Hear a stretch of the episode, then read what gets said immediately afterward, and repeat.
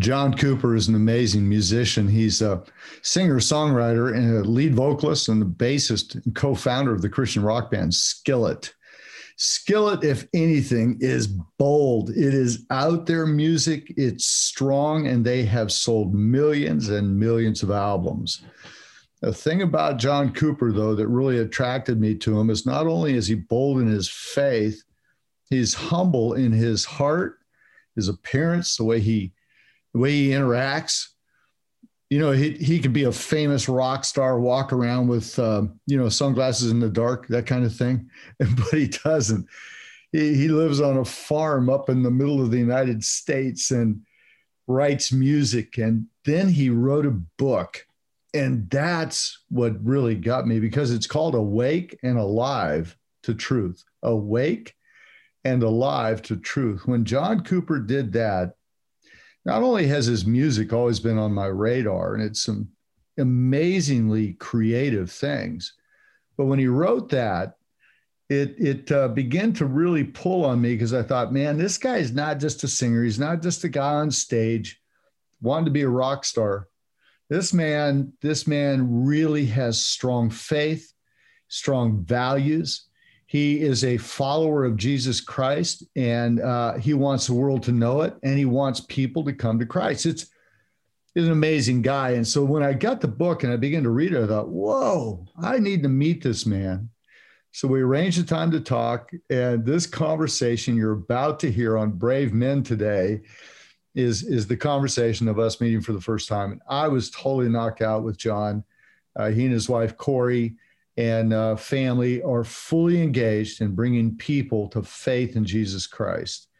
You know, if you if you need materials and things, uh, I know we're going to do a a little thing at the end, but if you need materials to help disciple men, to raise up a man like John Cooper in your own household or in the church you attend, you can find all those tools with the Christian Men's Network at cmn.men. That's Christian Men's Network, cmn.men men. And at that website, you'll find the tools and resources you need for your church, for your small group, for your family to help you. I, we believe that when you build strong men, you build strong families. When you build strong families, you build strong churches. And strong churches are the hope of the world. And uh, in fact, John and his wife very involved in their local church, where in the uh, area where they live. And uh, there, there's just so many things that recommend me to his music. And of course, the latest album they've done is Victorious. You're going to love this thing. It's going to enlarge you. It's for some of us, if you haven't listened to Skillet, it's going to put some new things on your playlist. Uh, something you're going to want to. This is music for road trips. This is music to wake up uh, with. This this will wake you up. It's some amazing stuff. Extremely talented. And it's great to have John Cooper today on Brave Men. It's Brave Men with Paul Louis Cole. Wisdom and courage for the journey. Talking with John Cooper, and John is the lead vocalist, bassist, and songwriter for Skillet. And uh, Skillet is uh, just this huge music band, but it's really more than that. You're really speaking into culture out of your music and now a new book. John, you wrote a book uh, that is uh, Awake and Alive. And where'd that come from? Yes, the book is called Awake and Alive to Truth. Um, I think if I want to really, really rewind for the long version, since we're since this isn't yeah. a, a, a seven minute interview. Um, oh gosh, I just noticed that my computer is dying. I don't understand. I have it plugged in. Give me one second. no problem. nice. It's been plugged in this whole time, and uh, but the power strip was turned off. Yeah, that's how he. This is the real stuff. this is the real stuff. anyway, so the long version is this, and I'll try to say it as succinctly as possible. 2012, I began noticing well, the even longer version is I became a Christian when I was five years old. My parents right. were Christians, and I was lucky. Uh, I shouldn't say lucky. I was blessed to know God at an early age. Thank the Lord Jesus. And I've knew God ever since I was five, and passionate about preaching the gospel, evangelism, telling people about this great hope in Christ that I found. Right, 2012 is when I really began to notice this crazy shift people were saying things that I didn't understand. I didn't understand the language and and and to, to some small degree, at first, I had wondered if it was just because I was getting old. Like, is this just are they just yeah. using you know new Has words? language changed. Yeah. Yeah, the language has changed. I'm not cool anymore. But I was like, no, there's there's something else going on, and even inside the church. And so, it, long story short, it began this search for me not just to dig into the Bible, which I, I already kind of had a pretty good handle on theology, but I did begin to dig into the Bible. Mm-hmm. But I began to dig into a lot of other things like culture, philosophy, even uh, um, atheistic philosophy, trying to understand where is this coming from. And after about three years, I really, uh, I, I, said to my wife, I'd read over a hundred books probably. I was just like studying like crazy. Yeah. The reason being because it affected me personally. I had mm-hmm. friends who were in the faith completely walk away from Christ. Wow. I had friends walk away from their families. I had a I had a friend that was a minister who walked away from his wife and four kids, his pregnant wife and four kids, Jesus, into another uh, romantic relationship. And and and when I confronted him, this is what he said. He said, "Yeah, but I just feel like this new girl was meant to be my soulmate. This wow. is who God had for me, and I, met, yeah. I missed it before. And I said, wait a minute. I thought that we agree on the same Bible. How could this be possible? And after about three years of studying, I realized it was all coming down to these philosophies that are not just in the church, they are in the world, they are ubiquitous, and it is the way we view truth. Right. We're not necessarily disagreeing. It's not just we're disagreeing on what truth is, we are disagreeing on whether truth even exists. Right. And it is found in the these philosophies of postmodernism and the like. Right. So I wanted to write this book for people that aren't academic, people that aren't geniuses, people that don't have theology degrees, just normal people that are like, what is going on?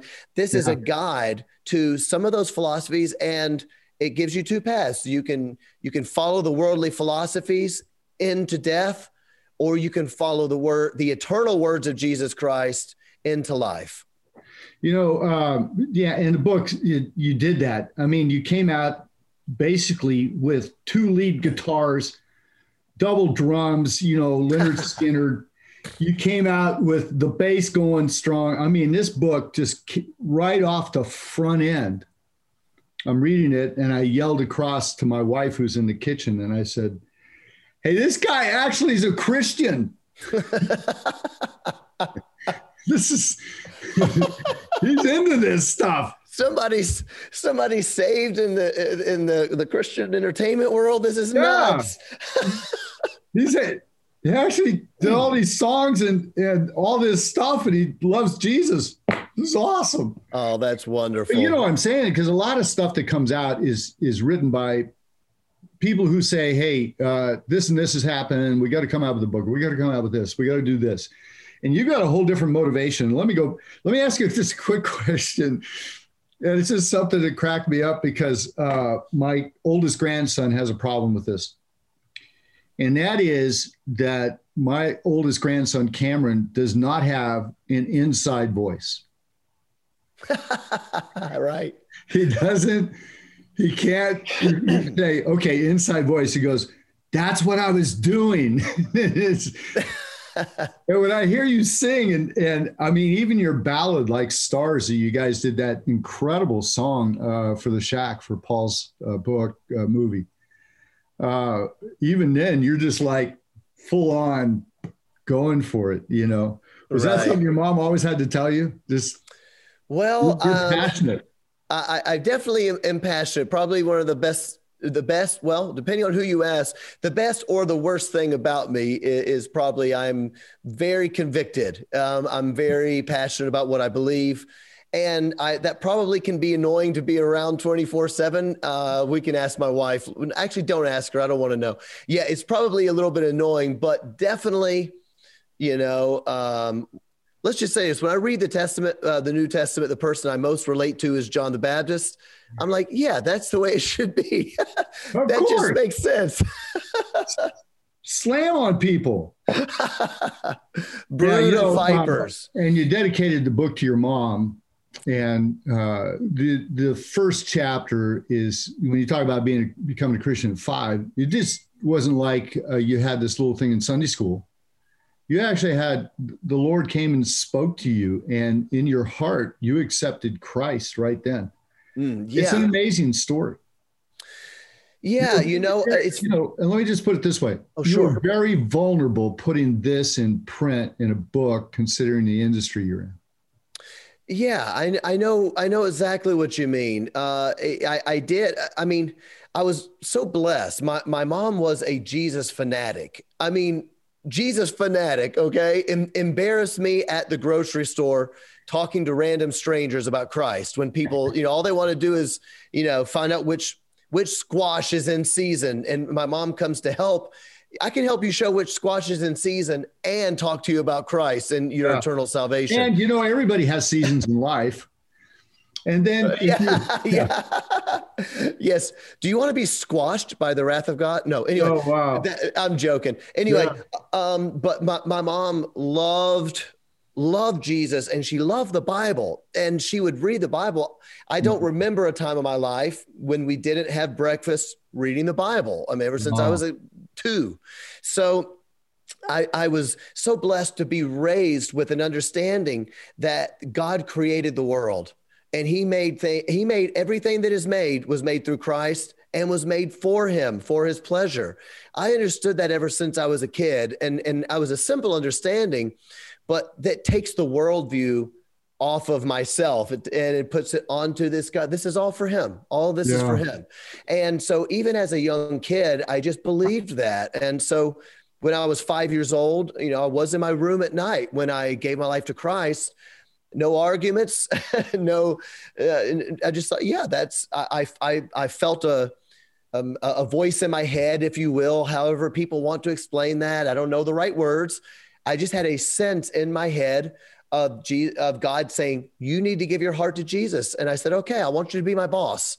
And and ever ever since I was five, Jesus has been my boss, which of course means he's my Lord. He's not just my Savior; he's my Lord, and that has been really the groundwork for for.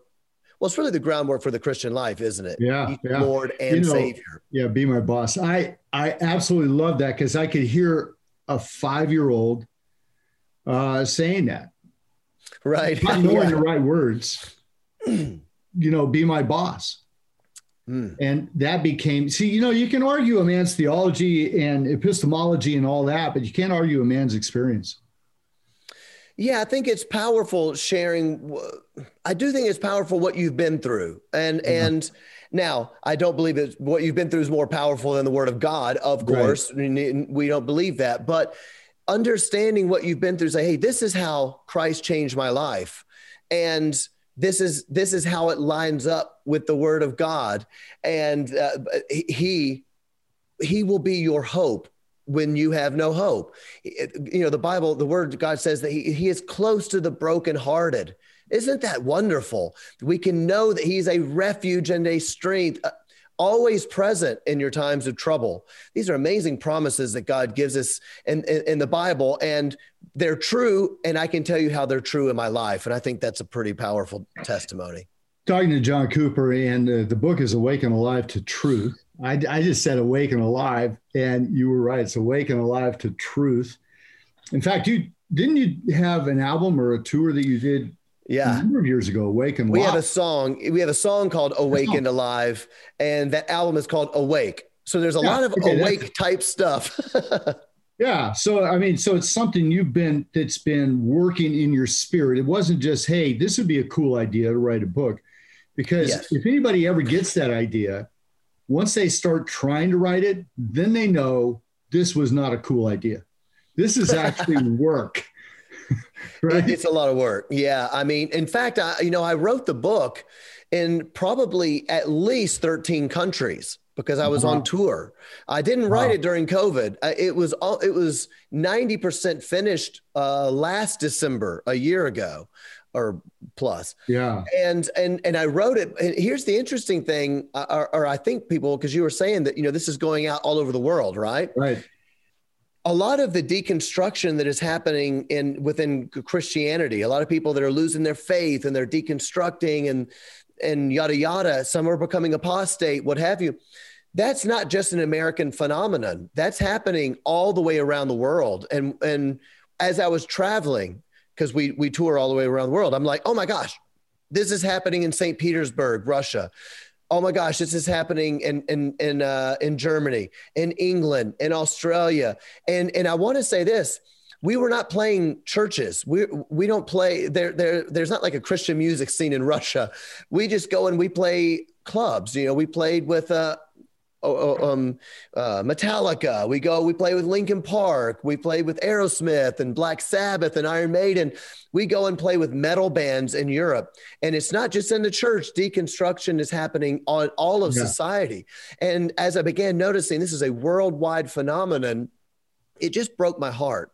And I see people's lives that, that, that, that, all of the foundations of their lives are being chipped away, chipped away, chipped away until there's nothing left to stand on.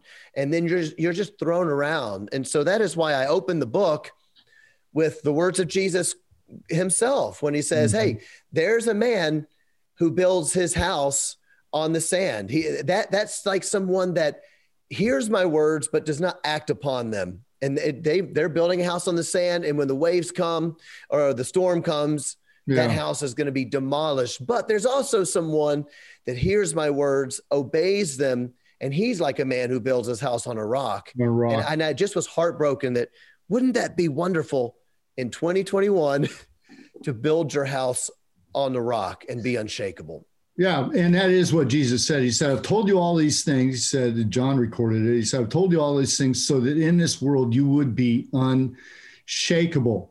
And uh, so you've got this uh, little band called Skillet, which has sold tens of millions of albums and gone around the world, Grammy Awards, all this. Uh, so let me ask you a couple of things about that. Uh, Skillet, I, I, know there's a uh, a history to it, but tell me what, what the history is to actually naming a band Skillet. well, we, when we got started, we were a side project of several different bands. And we were i mean all the none of the bands were heard of. We we were a super group without anyone being super okay? So nobody had ever heard of the groups but it was actually my my pastor who was quite um he, he, he was very aware of the times let's say. He was very aware of the times. He was very aware of like what was happening. And he could see something in me that he liked. Yeah. and he could see something in a guitar player from a different band in the church that he liked. And he could see something in a drummer from something else. And he said you know what you guys should do? You guys should start a side project and uh, write a couple of songs because I think that you guys could have something special. And I was like, oh, sure. He was my pastor. Why not? And, and he said, if it works, you could call it skillet. It would be like taking all these different ingredients out of different bands and throwing it in a skillet. And uh, he was right. We did. And within a, a few months, we were recording a record and we were all stunned because I'd spent six years in the band that I was in prior to that, wow. You know, work and working. And then we did this other thing that we didn't really work that hard for. And all of a sudden something happened. So yeah. I think he, he, was really onto something. And so I never thought Skillet would last this long. Never, yes, never dreamt it. I thought. Yeah. So Skillet was like, it's like Southern cooking. Yes, it's absolutely. We're from Memphis, so yeah, absolutely, man. You that, yeah. that's what you do. You throw some more butter in, and everything will be fine. Butter makes everything better. you just throw some more of that in, little more salt. I think it needs a little more of this. Yep, we'll Southern cooking. Throw a little bit of this in. Uh, grew up in Memphis, and of course, there's a big music scene in Memphis and in, in music background. Most people would know it because of Elvis Presley, but the but it goes way back to Blind Lemon Jefferson and the Delta Blues and all that sort of stuff, if you will. But so there's a big music scene, and, and that had to have an impact. I would say, though, you know, in reading your book, the biggest impact in your early life was your mother uh, getting cancer. Yes, absolutely. Yes. Tell me about that journey. Sure. Yeah. I mean, I, well, as I said earlier, a foundation for my life was was really laid by my mom's teachings from the Bible. And since I know we have a lot of uh, dudes watching this thing, which I'm yeah. really I'm, something I'm very passionate about, I always want to encourage parents, especially men, what what your role in the family is. You know that your role is to wash uh, what is it wash uh, wash your wife in the word i believe is what the scripture says and to train up your children. It's such a it's exactly. an amazing responsibility that God gives us. It's such a blessing. but my mom was the one that did that in my family and so she she she just built the word of god into me but something happened that we didn't expect um, when i was in sixth grade um, I can't remember how old sixth grade is. It's roughly 10 or 11, I believe. Mm-hmm. And uh, she got cancer. And I, it, it's just something that when you're a kid, you just, you don't even really know what that means. You know, right. you're like, but but but what does that mean? uh, you know, what's the worst thing that could happen here? Yeah, it just means mom's going to the hospital and coming back and forth and that kind of stuff. Yeah, exactly. Somebody give me a worst case scenario here, man. Yeah. But you know, I think what happened with me was that it was a roller coaster for about three years. My mom uh, went through uh, uh, chemotherapy. She went through um, you know, like surgery. She had breast cancer, so she had surgery to to I think they call it uh, double, double, whatever that's called. She had her breast removed, whatever that's called. Yeah, I can't remember. Then she has to go through reconstructive surgery. She went through radiation. So you're in this this house, especially back then. I mean, cancer treatment has come a long way since since yeah. the 80s, but you're in a house with someone that is just it, it, you can sense the death. You know, it, it I don't know how to explain it. It smells like death. It feels like death. There is no hope in this house. But then my mom, amazing thing happened. She went into remission, and everybody said, "Wow, the cancer's gone." And so my mom had a year of living cancer free. But then when it, when I was in eighth grade, it came back again, and wow. it came back with a vengeance.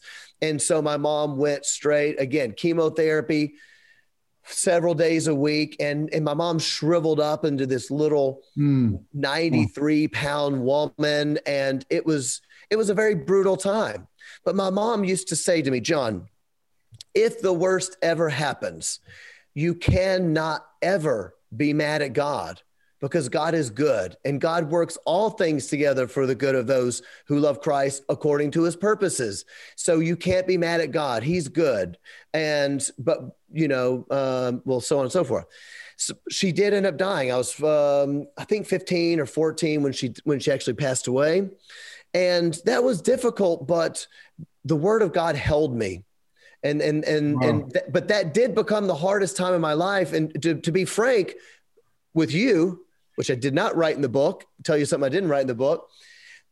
My mom's cancer wasn't the hardest thing. My mom's death wasn't the hardest thing. The hardest thing was that me and my dad began fighting. My dad got remarried two months after my mom's death. Gosh. She had three, uh, three, uh, three kids. We had three kids. It was like the Brady Bunch from hell. And I hated my dad. And I used to just be in agony from fr- from that relationship. And mm. I hmm. used to pray. I remember praying at night. I didn't write this in my book because yeah. I don't. I didn't. Oh, yeah. I, I don't want the whole world, but but it's important and, and it's pertinent. I used to pray that God would cause my dad to physically try to hurt me so I could hurt him. Yeah. I was 16. I was lifting weights. I was much stronger than my dad by the time I was 16. I knew that I could take my dad and I wanted an excuse. And I would pray, God, please let him do something to me so I can do something bad to him. him. And that is what led me to the night that I was on my bed, which I did share in the book, when I just reached out and I said, God, I know you as a Lord and Savior. I need to know you as a friend. And I and I again felt that voice in my head that said, "Yes, I'll be a friend, but I'm also going to be a daddy to you." Yeah, see life, that you you put that in the book, but that contrast you're sharing right now about the the angst between you and your dad. Yes. And and frankly, two months after the passing is is just it it's it's that's brutal, man. Yeah. Because I and I've got friends who've gone through uh, a lot of different situations, and it seems like uh, that if there's at least a year you know, in their stretch. It's like I'll never forget a friend of mine who's a, I say he's a friend, is a son of one of my closest friends. He said, you know, when his dad remarried, he said, you know, the thing is, he said, the other family, like when they found your dad, like he was their new hero. Oh, right. Interesting. So now you're, you're the people coming in, the hmm. new wife and her kids have found their hero. But what happened to you is you lost your mom. Right. Interesting. Yeah. And that's what he said to me. He says, they found their knight in shining armor. I lost my mom. Mm. So the the contrast is huge, and the psychological contrast is huge. How did that How did that move into your music then? I'm interested. Did you begin to then really push yourself into music from that point? You were right. athletic, you did stuff, mm, sure, and that kind of thing. Yeah, you know, well, I think to, to, um, to even give a little bit of good news and a little bit of hope and excitement is, you know, that moment that I did that I did pray that I could know God as yeah. a friend, which is biblical, of course, right? right. Jesus is a friend of sinners. Yeah. We're friends of God and not enemies. That's unbelievable Bible truth but also the fact that God became in that moment, he was already my father, but I didn't understand him really as a father. Mm. And when I began to understand him as a father, God began to work forgiveness in my heart towards my own dad. Isn't yeah. that awesome? And I began to realize, oh, this isn't, you know, after the years went on, this this isn't just on my dad. I've done a lot of bad things too, and I need to ask forgiveness as well. So I just want to end people with a with a great news that me and my dad have a, a great relationship. My dad has a relationship with his grandkids, and this is something that only only God can do. He brings reconciliation within his own his himself and with it he has reconciled us to him, which means we are reconciled with each other. He brings healing. It's amazing. So that's the good news of that. It was, of course, a process, but God really, he, he proved the words of the Bible that he was close to the brokenhearted. Yeah. Well, I already have been involved. Oh, go ahead. I'm sorry. Reconciliation, though. Reconciliation means to be reconciled back to the to what was right. Yeah. And that's why uh, racial reconciliation is an oxymoron uh, reconciliation is always back to Christ.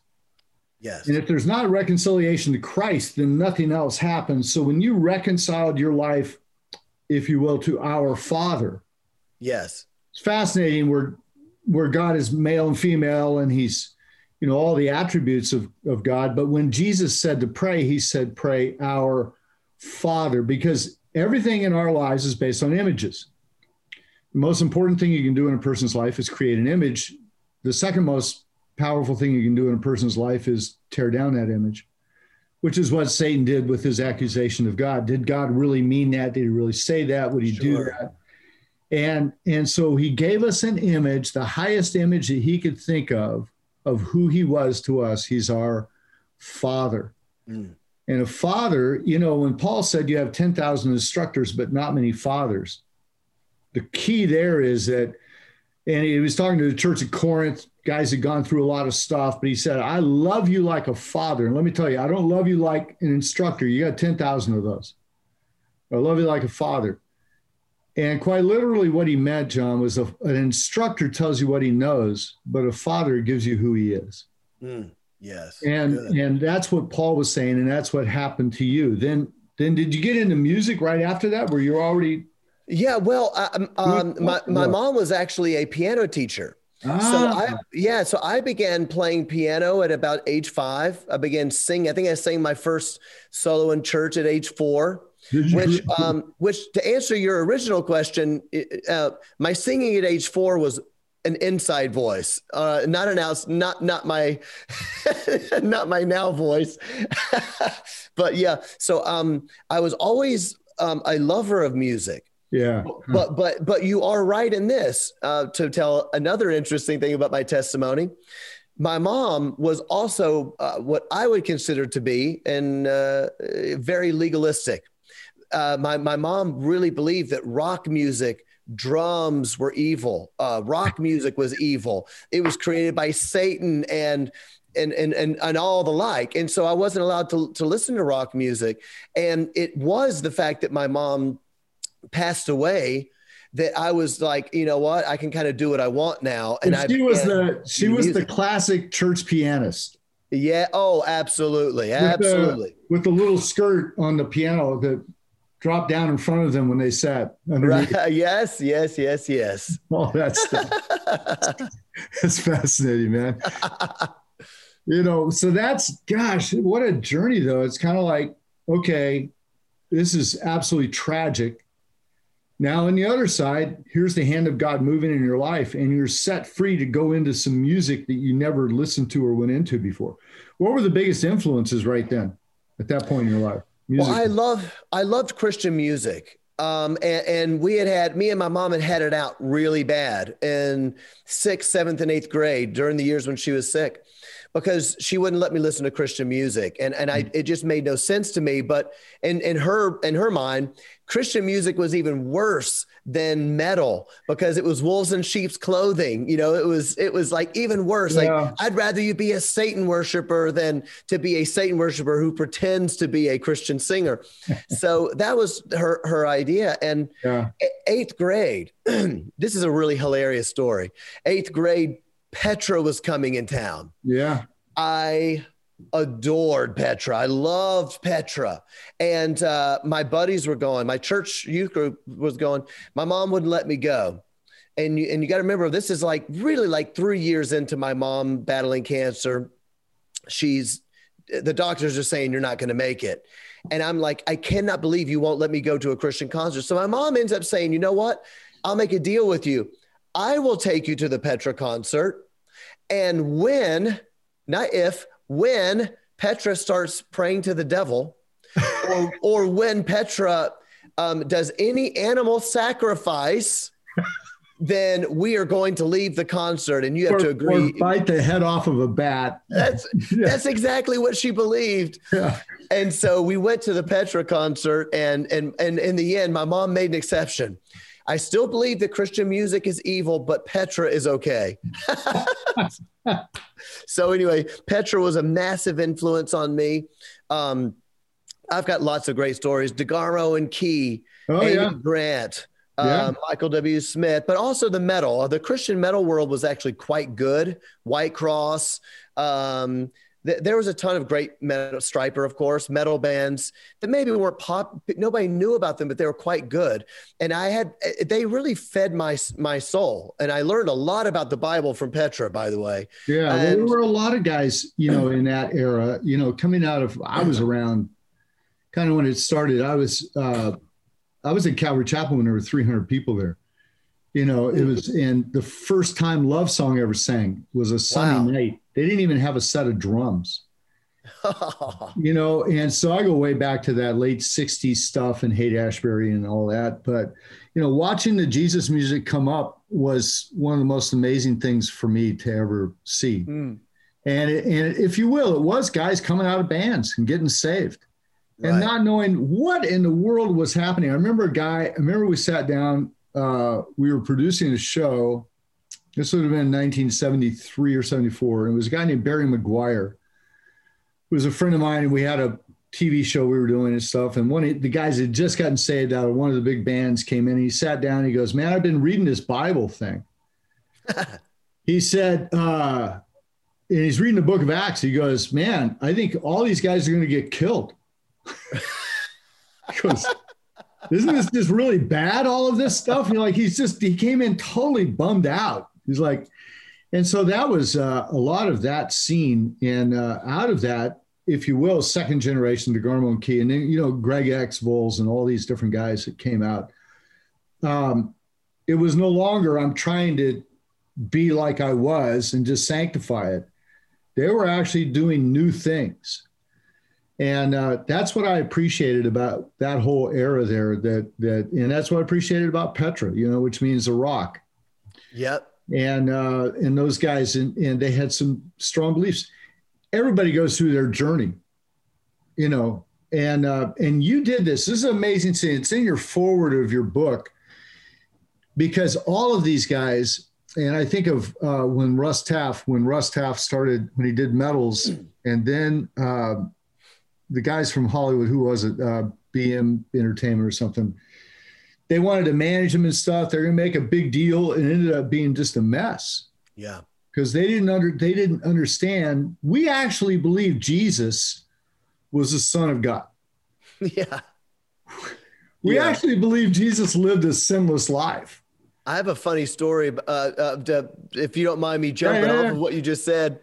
I'll tell you because since you're so involved in music, I don't know uh, uh, how many people even know who the that are listening know who all these bands are. Right. right. Um, but I will tell you a funny story from Dana Key. So sure. I don't know if you know because I'm from Memphis. Uh, Dana Key is actually who signed me. Oh. Yeah, so I've got lots of funny stories about that, but I I love DeGarmo and Key. So Dana Key right. was kind of a mentor to me in a certain way when Skillet wow. when Skillet got signed. And I remember Dana Key talking to me one time. And he said, "So John, what do you want to do with this record?" And I was a young, passionate guy. Remember, I loved John the Baptist, and I said, "Dana, I don't want to just sing to Christian people. I want to sing to people who hate Jesus. I want to go to clubs and I want to sing whatever. And, and at that time, I loved DeGarmo and Key, but I didn't really understand the whole history of DeGarmo and Key. I didn't I didn't know their history. I just kind of thought, how come Christian bands aren't quote unquote going mainstream? And uh, I said, you know, I don't actually think that people will mind if I sing about Jesus. I remember Dana Key saying something to me that I will never forget because he was a real a soft spoken, you know, he he he always kind of seemed like he was half high. You know, he had, he had that like laid back, you know, like he's just chilling out thing. You know, and Dana Key goes, John, you know what I believe? The world actually doesn't hate it if you say you love Jesus, but the world hates it if you actually live for Jesus. right. and, I, and I said, what, what do you, wait, what do you mean? He's like, Everybody says they love Jesus. He was really ethical. People love to hang around Jesus. Tax collectors love to hang around Jesus. Prostitutes, drunkards. You, he's like, I can find you the most atheistic, sinful person in Memphis, Tennessee right now and say, Do you think Jesus was cool? And they say, Yeah, man, I think Jesus is cool. But if you actually say, I believe that Jesus is the only way, truth, and life, that right. ain't cool. And, and that has stuck with me now for 21 years since he well, said it to me. Great word of a mentor. Let me ask you then, because you had you okay, all of a sudden starts stuff starts happening with Skillet, and then we get back to you meeting your wife, but uh, you had, and it's a great story because it really is, if you will, the the second temptation, right? See the world. Jesus said, "You, I can do all this stuff," and you had some people approach you and say, "Hey, you know, we can make you famous. We can do all this stuff." which you've always wanted in the sense of having a platform yes. to speak your faith, right? And I mean, we're not looking. Yeah. In other words, the reason I'm on Instagram is not because I think my photos are cool.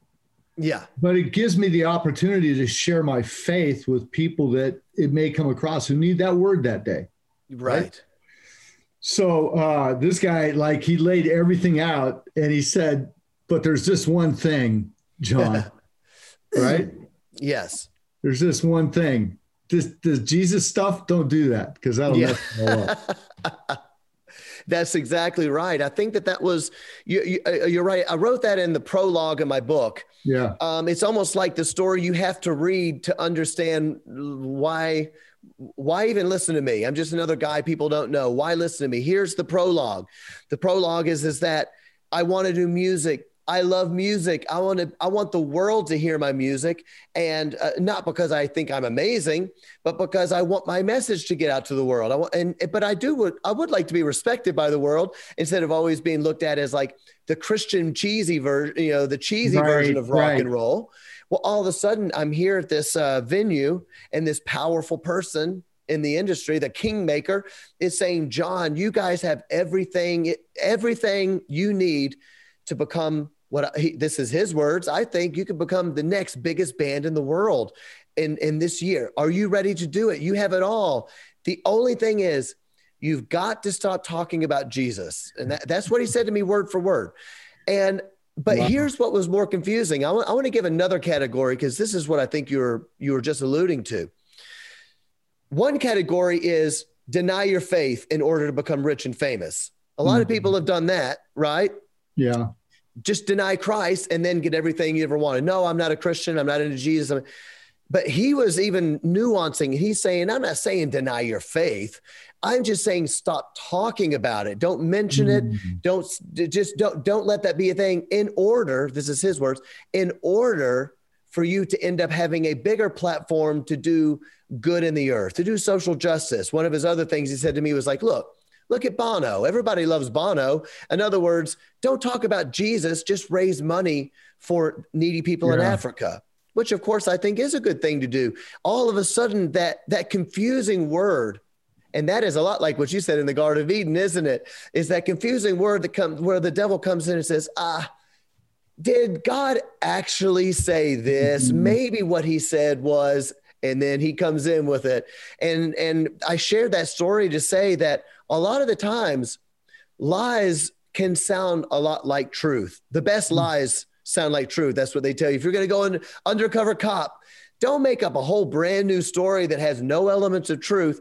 Use some of your own history. Use things yeah. that you are familiar with because it comes across as you believe it more. That's what the enemy does when it comes to robbing Christians of being effective for Christ. That's Dude. how he, he comes in. He says, Hey, I'm going to tell you a little bit of this. It's not 100% a lie, it's enough of a lie to steal joy away from you, to make you not effective for the exactly. kingdom of God. The book is Awake and Alive to Truth Finding Truth in the Chaos of a Relativistic World by John Cooper. And talking with John.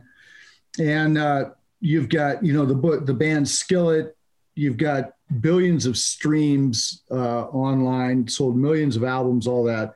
Uh, but you and your wife do this together. Yeah. And and you talk about uh, and people need to just go on YouTube. Guys who haven't seen you in concert or something, just pull up one of not you know, you've got some great, amazing conceptual videos. Mm. But I think what's also compelling is some of your live uh, concert stuff because talk about energy, bro. Right. I mean, yeah. It's like, I don't know if you have a workout program that leads up to each concert, you know yes. what, but your wife brings the same thing to it. You know, I saw one where she ran out on the stage, got down on her knees and leaned all the way back, back up. And I'm going, that alone for me, just doing that one move, I would be like, uh, I got to sit down for five minutes. Right. yeah. You guys are doing this together, you and your wife. Where'd you meet? Yes, we are so blessed. All of my friends are, je- all my band friends are jealous. They're like, I don't see my wife for a month, and you get to have your wife on, on the road. We are really blessed. We met. Let's see. My wife is from Wisconsin, uh, which is which is where we live. Yeah my wife went to a year long, um, I would say, kind of a Bible program type thing in England y- years ago, right after right after high school. Yeah, and she actually uh, lived with a family who ended up after that year long program. That family moved to Memphis to pastor a church that wow. I began going to, and wow. so my my pastor would say, "Hey." there's somebody else your age that loves the stuff that you love, you know, music and evangelism and this and the other. And so that's how we met. We never thought we would be together. He never imagined we'd be together. He just thought it's really cool that two young people have a vision for music like this, because she's she's uh, intelligent, she's academic, she's an introvert and I am everything opposite of those of those items. So he never imagined we'd be together, but what, what some about it clicked. I think it was the passion for the gospel, and even though she's a lot more intellectual than me, honestly, but I'm a communicator and she's not a communicator, and so something about it worked, and we're both passionate about sharing the gospel through the power of music. We both mm-hmm. believe that God created music in some sense um, I, I, I like to say it like this. You know, people always say, whatever you have here, you can't take it to heaven. You can't take your money to heaven. You know, you can't take your car to heaven. Yeah. We're going to have music of some sort in heaven because we know that worship will go on and on and on. I don't understand all of that, yeah. but we all experience the obvious power of music. There's something of the power of music, and, and there's a biblical um, uh, uh, there's a biblical uh, reason to back this up. You, you remember the story of of King Saul when when when David was still a young a young man and King Saul's being tormented by demons and they call for young David that we we need an, an anointed musician to come and play who plays skillfully but is full of full of the power of God. And a young David comes and plays and and it relieves the torment of the demons. I can't explain that theologically except to say that I believe when I put my guitar on, and my wife believes when she puts her guitar on, that we are going to war in the heavenlies against principalities and, and powers of darkness. And I believe that the Holy Spirit is breaking chains over people's lives through the power of the Spirit through anointed music. That's well, what I, you know. For me, music is the oil of the soul, and when when music happens, because I think everything has harmonic waves. Okay. When music happens, there's a harmonic that happens that resonates with particular spiritual atmospheres. Mm. And the atmosphere of heaven is a harmonic. It's why the ocean and it's why all the earth, you know, the, the earth is humming. It, it's at 5.7 megahertz or uh, 5.7 hertz. So the earth actually has a hum to it. There's actually a resonance to it. And for me, what music does is it opens the heart to the atmosphere in which the music's the music comes from. Mm.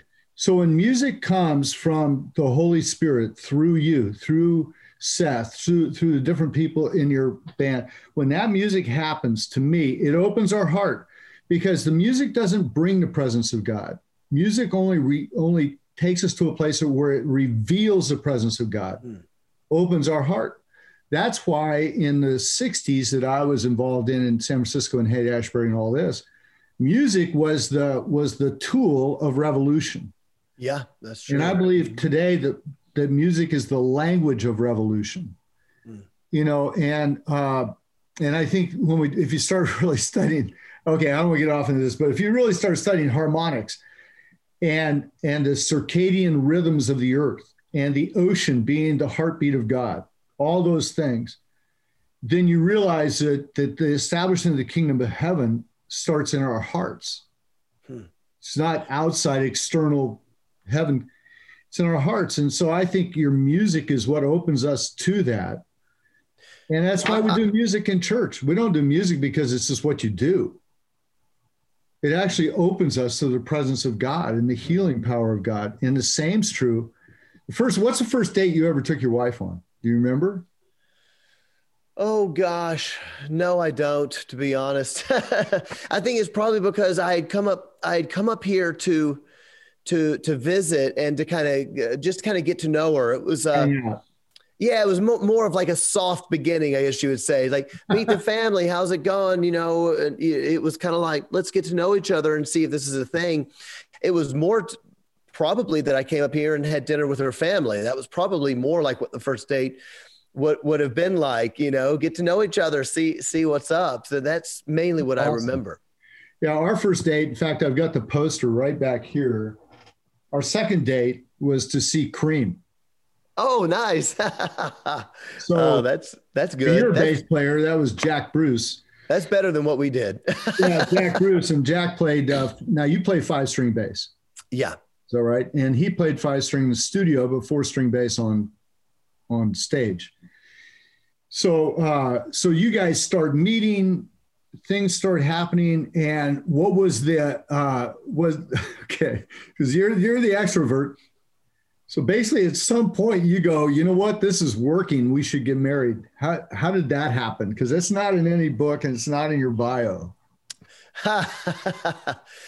Yeah, it's funny, you know, especially Christians always want, how do I know if she's the one? How do I know it's what God wants? You know, everybody always wants that one thing. Yeah, well, do this and do this and turn around twice and, and you'll know from God. You know, um, yeah, it, it, you know, it was one of those things when I just felt this is just my my understanding of a situation.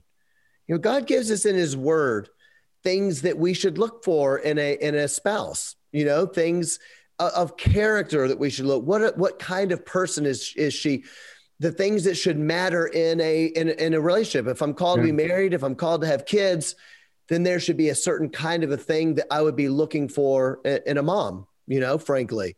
And so I was looking at those things, trying to say the, the wisdom of God that's found in the Word, and I just found Korey to be someone that was really into she's very passionate about godly character. She she was very very passionate about, you know, uh, it does, it's not about gifting. It's not about you know whatever gifts God has given you. It's about the character that you have in becoming like Christ. And I I was really really attracted to that because to me that that's what it's all about. You know what I mean? Uh, to me, what is attractive is someone that is not all about themselves right? You know, you can find a great looking woman and she can be the best looking woman in the entire world, but it might just be that her entire world revolves around the way she looks, maybe. And I find that to be extremely unattractive. And but what I was really attracted to in Korey, to be honest with you, is that she wasn't all about herself. She mm. didn't care about money. She didn't care about what other people thought. She just wanted to live for Jesus. And I really just loved that about her. And as I was praying, I just felt, you know what? It's the wisdom the wisdom of my choice based on the wisdom of God in the word and proverbs of what a woman should be like. Right. And and I thought that was a really wonderful thing. And it just became clear to me this is a wise decision. So you said so one day you just said to her, Hey, let's do this or I, I think that we both were we both knew on the front end. We yeah. both had we both had a similar let's say it like this. We both had a similar um, philosophy on what Christian dating should be. Everybody's going to have a million different. I don't want to. I wouldn't argue with anybody on here about what that should be, but what I knew, what it, I wanted to be for my life, yeah, was not playing the field. I knew I didn't want to have a. I dated ten thousand different Christian women and told them all I loved them and wrecked people along the way. I had already done that in high school. When I got serious about the Lord, I began realizing I'd really hurt a lot of women and and uh, sorry, a lot of girls because they weren't women. Yeah. We were in high school, and I don't want. I want to. I want my romantic relationships to be pleasing to God and in such a way that we can still remain brother and sister in Christ in the same church, if that was in the same local yeah. church, if that was meant to happen. So we both knew on the front end, hey, we're going to take it slow. We're going to be honest. We're not looking to have fun. We're not looking to kind of play the field. We're we're we're both looking at each other like, are you someone for me or not? And so yeah. I think that that just kind of made it as we began to go. We just had normal talks about it, to be honest. Yeah, that's yeah. fantastic, and I, and I really do pray that for every young man to find that person, every young lady, uh, and us as as moms and dads to be able to pray for your kids because you're already praying. Or you've got teenagers. Yeah. So you're already praying that over your daughter, uh, who's the oldest, yeah. Over your son and saying, Lord, the right person at the right time and guard their heart.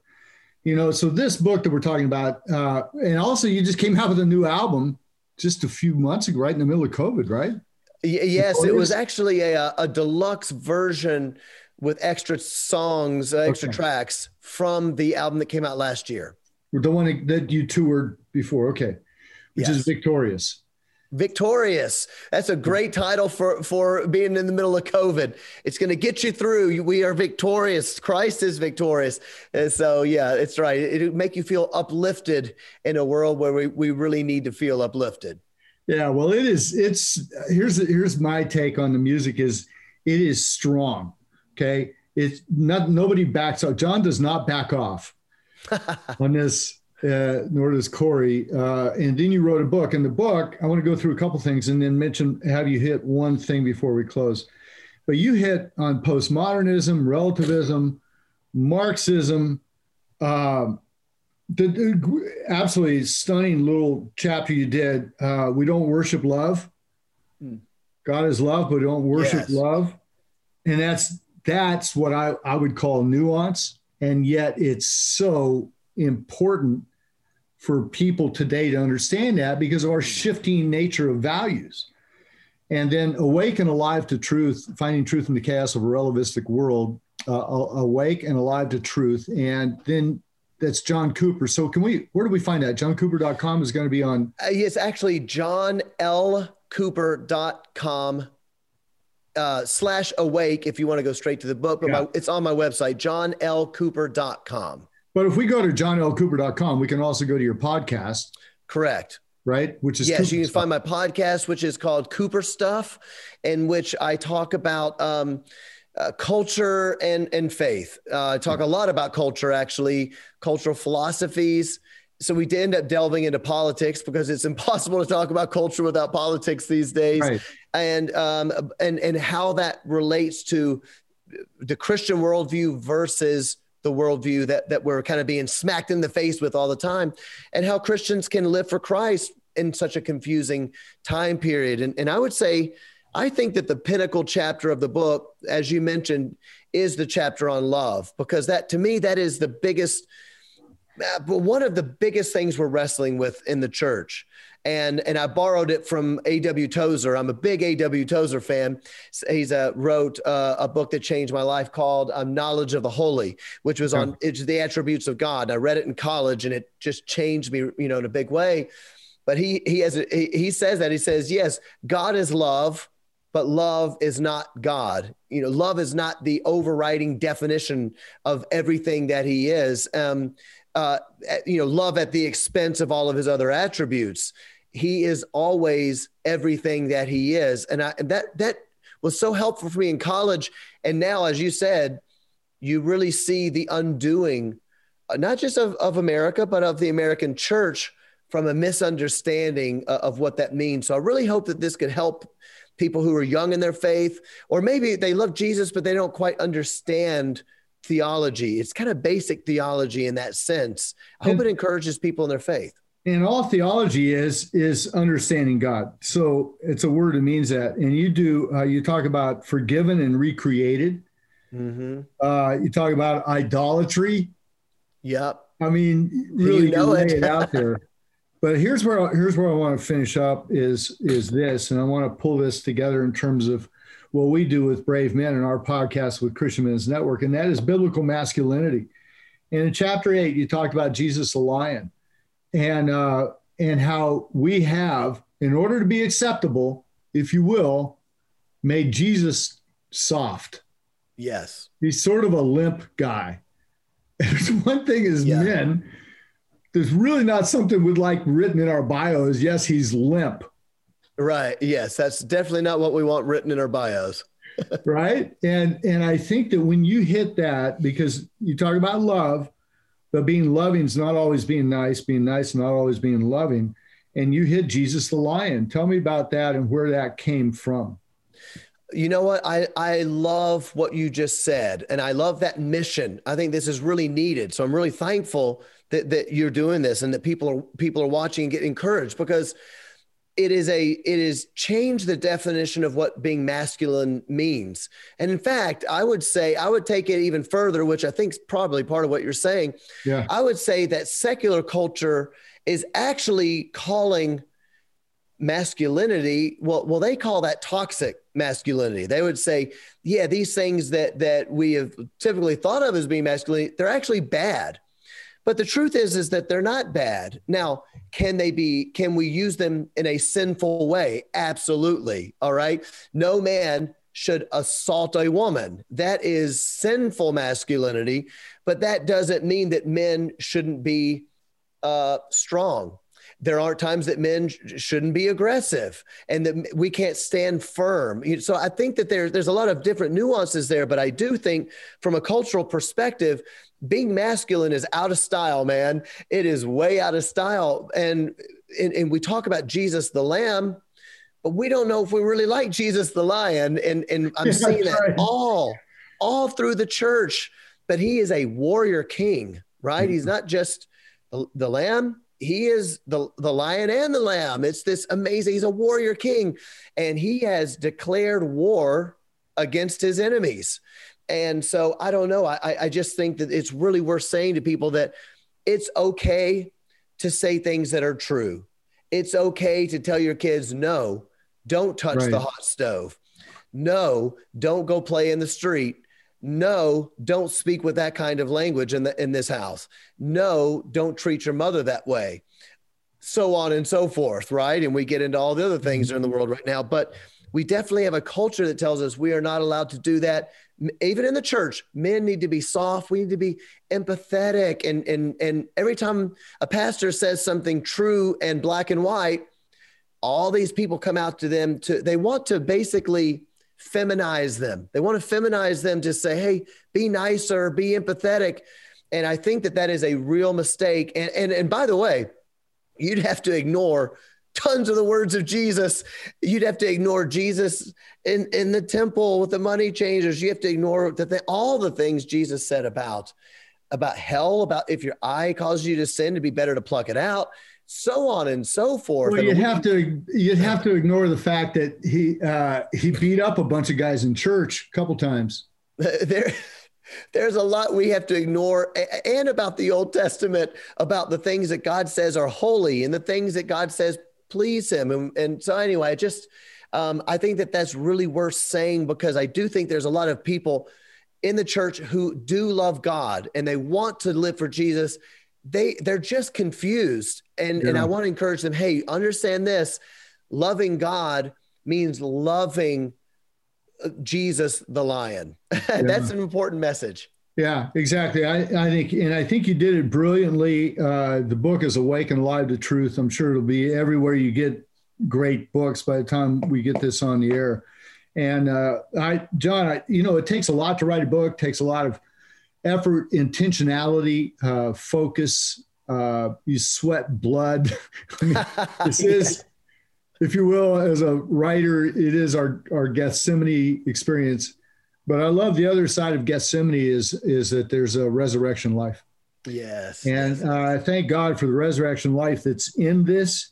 Even when you write about stuff that's strong and you're really going, hey, this is just the way the word says it, uh, you do it with a sense of respect. And, uh, you know, think about being a dad and when we talk about our Father, when we talk about Jesus the Lion, is that one of the things that Dad does for his children is provide protection and a good name.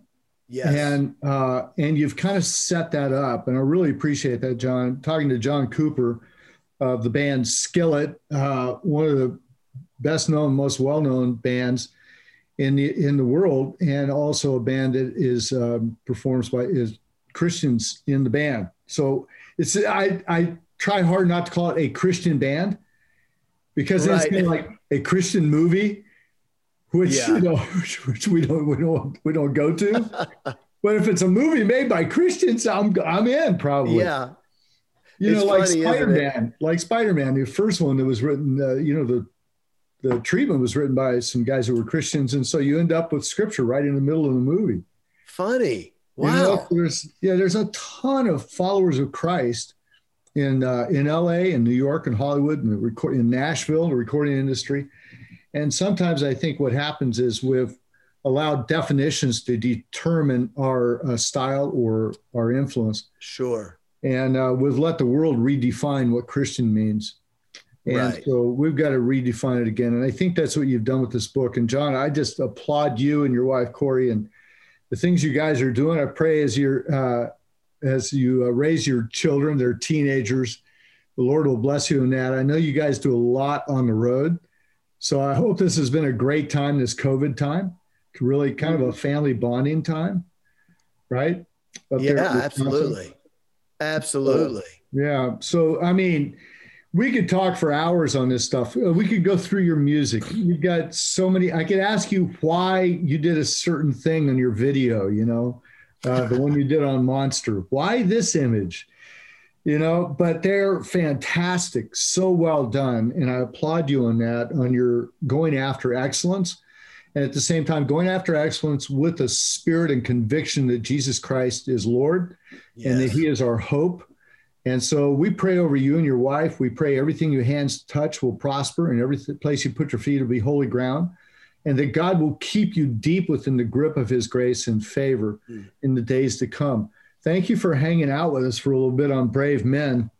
And uh, and I, again, johnlcooper.com and uh, Awake and Alive to Truth is a book. And my advice and counsel to everyone listening is buy two or three of these books because you want it in your own place, but you want there's guy people you know who need it. Mm. I know I'm going to be ordering a number of them for friends of mine that are in the music industry, and uh, it it really does speak. I kept waiting. You know, seriously, I'm reading the book. I'm going, man, this is good. This is good. This is good. I am like, okay, at some point here, he's going to come out with some freaky, you know, freakonomics would be a good, you know, some sort of out there sort of thing. Yeah. You know, something from Jupiter.